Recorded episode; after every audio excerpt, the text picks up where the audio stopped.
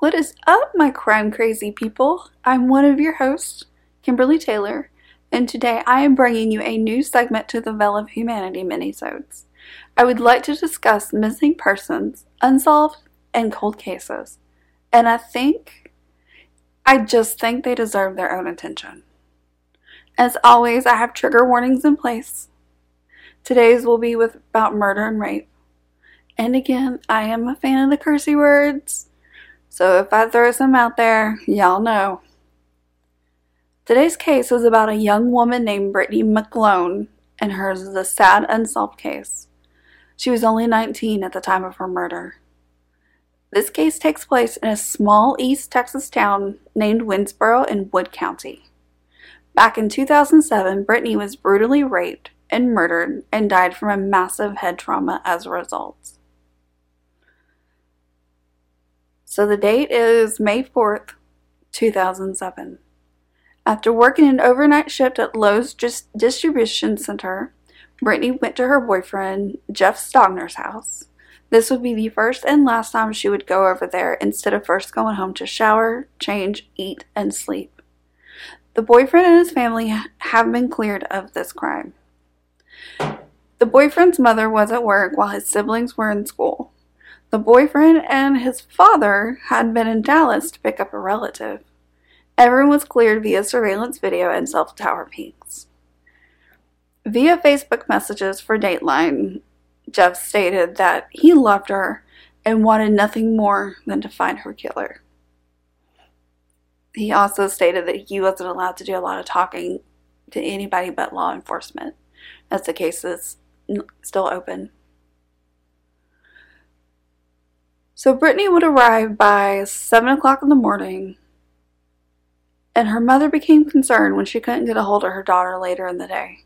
She finally would call Jeff, and he informed her that he was just arriving back home, but that Brittany's car was in the driveway. This was about 2:30 in the afternoon. Upon finding her in his bed, he would call 911 once he realized that something was not right.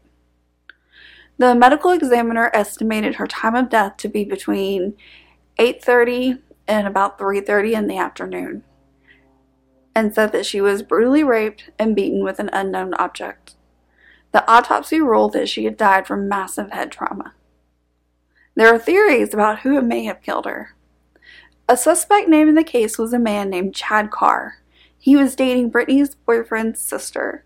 He has a lengthy criminal record that ranges from burglary of a building to sexual assault and aggravated assault with a deadly weapon. According to an anonymous source, Carr had stepped outside with McGlone, and when he came back in, he was bruised and had scratches all over. This was at a party that everybody was attending. It was just a little suspicious. An arrest warrant was put out on Carr, for Carr back on August 31st in 2022, and he was arrested in the DFW area on September 1st. Sadly, several months after his arrest, a Wood County grand jury would find that there was not enough evidence to indict him for the murder, and he would be released on November 30th. At the time of her death, she was working two jobs and had taken a year off from school before going to college. She would often text her mom in the middle of the night to check on her and always cared about how others were doing. She was a beautiful girl. It's such a sad case.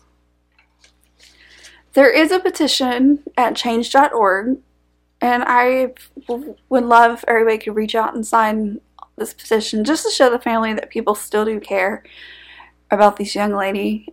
And let's try and get the Wood County Sheriff to do a little more on that. Ever since they did get the new sheriff, there has been more activity on the case. So hopefully, hopefully somebody knows more and will step forward on this case. At the time of this writing and podcast, the case is still unsolved. If you have any information about this case, please contact the Wood County Sheriff's Office at 903 763 2201. Again, if you know anything, saw anything, please, please say something. Any little tip can help. Hopefully, we can find justice for this beautiful girl and her family. Thank you for listening. As always, click that follow subscribe button and leave us a comment or review. If y'all have any cases you would like for us to discuss, please send an email to veilofhumanity at gmail.com.